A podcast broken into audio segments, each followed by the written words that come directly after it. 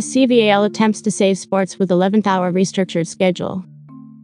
By Meili Wander and Ryan Lee. February 5, 2021. See photo by Meili Wander on screen. Photo caption. Nelson Gifford, the Palo Alto High School athletic director, discusses the upcoming sports season and the impacts of the Santa Clara County Valley Athletic League's modified schedule. The schedule, consisting of three seasons, has offset many sports from the Central Coast section's calendar, preventing athletes from competing in section playoffs. Gifford said he sympathizes with athletes who are disappointed by the prospects of this year's season. Gifford said, I understand, particularly for all our spring athletes who lost the season last year and were looking forward to this year.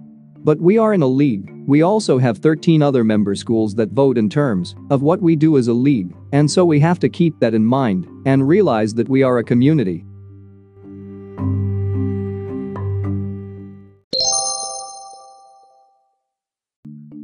Following the confusion caused by Santa Clara County announcing and then rescinding strict sports guidelines, the Santa Clara Valley Athletic League is scrambling to organize its first sports season of the school year on short notice.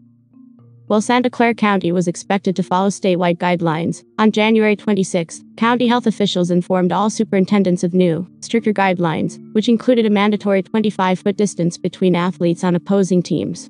However, the next day, county health officials reversed the guidelines and decided to realign with state rules. More information available on screen.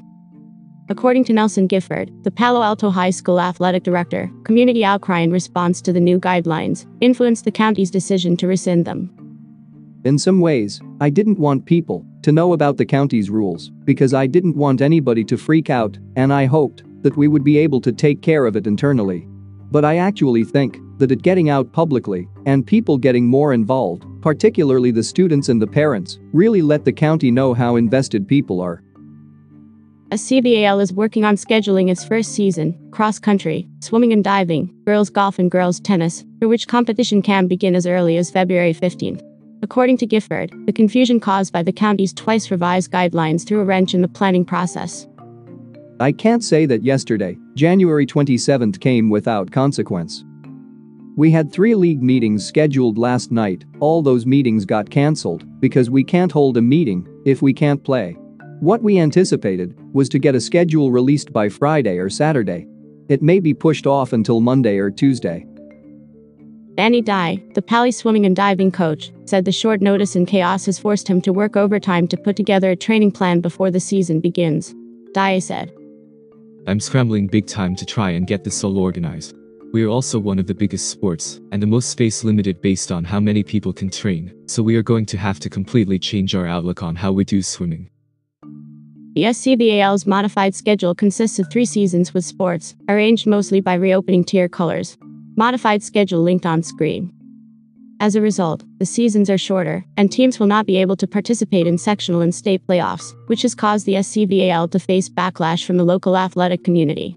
For seniors who are spring sport athletes, the repercussions of the SCVAL schedule are especially devastating, according to Dye.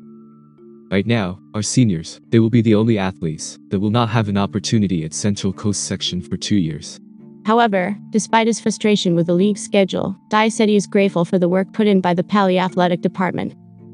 I'm proud of our school because everybody, our athletic director, our principal, they are all trying to do the right thing. I know that they have made the decisions that they can make based on what is best for our school, so I don't have any complaints whatsoever about our school.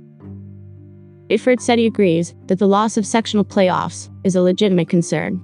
However, the schedule offers more flexibility and gives high contact and indoor season 1 sports that can compete in purple tier a chance at having a season. By diverting from a two season CCS schedule, SCVAL can push most sports back to later in the year if the county doesn't meet the tier requirements required for high contact sports to compete, according to Gifford.